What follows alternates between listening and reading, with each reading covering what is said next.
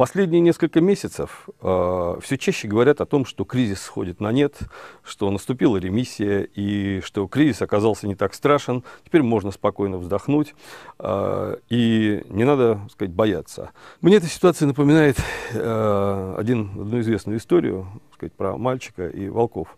Мальчик кричал все время «волки, волки», а волков не было, ему никто не поверил. А потом, когда волки реальные появились, никто не пришел, и волки стадо-то и сожрали. Вот мне это очень напоминает нынешнюю ситуацию, э, когда люди уговаривают себя. Сначала кричали «кризис, кризис», и эти крики, да, были кризисные явления, действительно, сказать, происходило поглощение, сказать, э, банков, вот, но одновременно с этим, сказать, происходили какие-то другие события. Вот в последние, например, несколько месяцев нам все время говорят о свином гриппе. Я думаю, что это, так сказать, он как раз отвлекает внимание от, э, и от кризиса, и кроме того, дает возможность заработать, заработать людям. Но э, это другая проблема. Главное заключается в том, что последние несколько месяцев, наряду с тем, что прекратились разговоры о, э, идут разговоры о том, что на самом деле вот э, кризис не так силен, и еще и мы выходим из него. И появилась масса всяких других информационных э, тем, и внимание от э, кризиса уходит. Я согласен с точки зрения тех экономистов, которые полагают, что нынешнее затишье временное, и что кризис реально ударит где-то в 2014-2015 годах, и эта волна будет намного э, более серьезной. Так это или нет, так сказать, поживем, увидим. Но э, здесь интересен другой вопрос вот этот кризис, в какой степени он возник стихийно, а в какой степени он э, рукотворен. Если посмотреть практически на все крупные кризисы экономические 20 века, ну, например, на Великую депрессию, с которой э, часто сравнивают нынешний кризис, все эти кризисы практически рукотворны. И здесь нужно поставить очень простой вопрос, который римляне э, фиксировали очень просто. Ки бона, кому выгодно? Вот что произошло, например, после кризиса 29-33 годов. В результате этого кризиса финансовый капитал разорил мелкие и средние банки, сказать, изъял их э, активы и поставил под контроль, в значительной степени поставил под контроль политическую жизнь э, Соединенных Штатов, да и мира э, в целом. Это был главный результат э, Великой депрессии. То есть, э, как написал об этом Кэрол Квигли в своей замечательной работе о, об истории первой половины 20 века, в 29-33 годах э, успешно, и Кэр, Кэрол Квигли этому рукоплескал, успешно завершился, сказать, марш финансового капитала к власти, который стартовал в 1870-е годы и вехой, э, в которой был создан создания Федеральной резервной системы.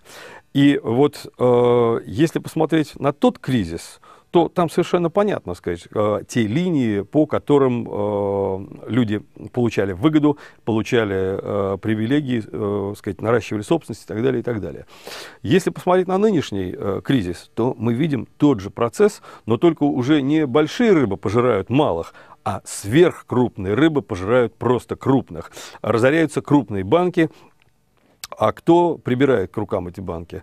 Ну, например, э, банки, так сказать, принадлежащие семье Морганов, которые, сказать, очень хорошо, э, сказать, поработали вот в эти а, несколько месяцев кризиса. Разоряются крупные банки, но сверхкрупные их э, присоединяют их активы. То есть идет на самом деле процесс концентрации капитала, и это одна э, из задач этого кризиса. Я думаю, что кризис этот, э, я не верю в то, что кризисы в нынешней, сказать, планируемой, э, а нынешняя капиталистическая экономика планируемая, э, она не стихийная. По сути дела, во многих частях нынешней экономики мировой никакого рынка нет. Ну, например, о каком рынке можно говорить в газовой отрасли? О каком рынке можно говорить в сфере вооружений. Нет, конечно, какие-то несколько десятков процентов почти в каждой крупной сфере это рынок. Но во всех других отношениях это монополия. Не случайно французский историк Брадель говорил, капитализм – враг рынка, потому что на рынке капиталисты борются за монополию.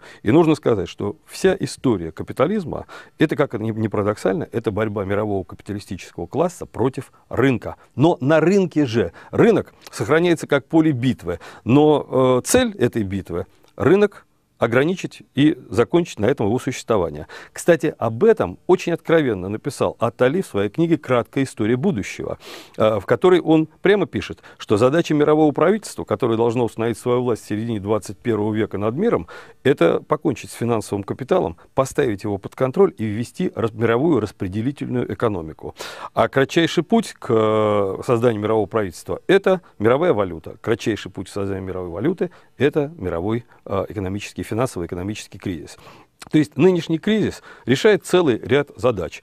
Задачи тактические и среднесрочные. Ну, например, я глубоко убежден, что одной из задач э, кризиса было ну, притормозить Китай, например. Но эта задача не была решена, потому что Китай-то притормозили, но остальным стало еще, сказать, остальным экономикам национальным стало еще хуже. А вот не национальные экономики, сказать, э, выиграли. Кроме того, мы э, не знаем, э, сказать, вот финансовый капитал вещь непрозрачная. Известно, что, сказать, Морганы прибрали к рукам некоторые банки. Мы не знаем, например, точно, а что Ротшильды получили в результате этих э, передвижек, что получили Рокфеллеры. Мы только можем догадываться о каких-то очень серьезных противоречиях мировой верхушке по тому, например, как по целому ряду сказать, косвенных свидетельств понятно совершенно, что Барак Обама, как человек Рокфеллеров, он за доллар. А вот Ротшильды и китайцы, они выступают, сказать, э, за введение какой-то другой валюты. То есть мировой кризис, помимо всего прочего, вот помимо открытой э, части, у него есть очень мощный скрытый шифр, и скрытый шифр это имеет отношение к схваткам внутри мирового капиталистического класса, о которых очень мало информации, и о которых не пишут э, в газетах и э, не говорят в, в телевидении главная схватка происходит за ковром. И в этом смысле очень многие, об очень многих явлениях мы можем судить только косвенно по каким-то, сказать, внешним движениям. Хотя общее направление кризиса совершенно понятно. Концентрация капитала, максимальная концентрация капитала. Но здесь самый интересный вопрос вот какой. Допустим, э, те, кто планировал кризис, сказать, полностью реализуют все свои задачи и концентрируют гигантский финансовый капитал своих, сказать, вот в, не, в руках нескольких буквально там семей. В такой ситуации деньги перестают вообще иметь смысл, потому что деньги, когда они концентрируются вот в таком э, в сжатом виде, они автоматически превращаются во власть в чистую власть. Герой э, романа Роберта Пен Уоррена Вилли Старк говорил, его прототип Хьюи Лонг, э, губернатор Луизианы, соперник Рузвельта, убитый в 1935 году, говорил, деньги, доллары имеют смысл до определенного предела, дальше имеет смысл только власть.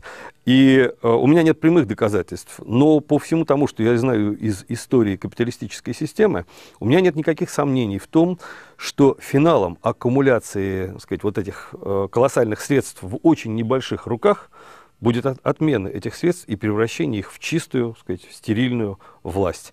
И возникновение на этой основе принципиально другого общества, то, о чем проговорился Атали. Создание, так сказать, финансовый капитал ставится под контроль, как таковой отменяется, и вводится распределительная экономика. А распределительная экономика это не, только, так сказать, вот товары, вещество, это информация, это ресурсы. То есть вводится иерархическая структура управления э, миром. И в этом отношении нынешний финансовый кризис, я думаю, это одна из ступенек к этой, э, к этой новой системе. Другой вопрос получится из этого что-то или нет. История штука коварная. Например, некие люди в начале 20 века планировали развал э, Германии, Австро-Венгрии, России, Османской империи как э, чего-то очень мешающего развитию финансового капитала. Ну, Османскую империю развалили, Австро-Венгрию развалили. Россию вроде бы развалили, но на месте России возникла еще более, сказать, э, опасная для мирового финансового капитала структура, Советский Союз, антикапиталистический сегмент. То есть в истории нет линейных ходов, и очень часто те люди, которые начинают играть в очень тонкие многоходовые игры, они проигрывают. Нам остается только сказать, посмотреть, как будут развиваться дальнейшие события. Но для того, чтобы понимать, что происходит, нужно очень э, внимательно, ну, во-первых, очень внимательно наблюдать за ходом событий, а во-вторых, не ловиться на всякие обманки э, и смотреть своими глазами на мир, а не чужими.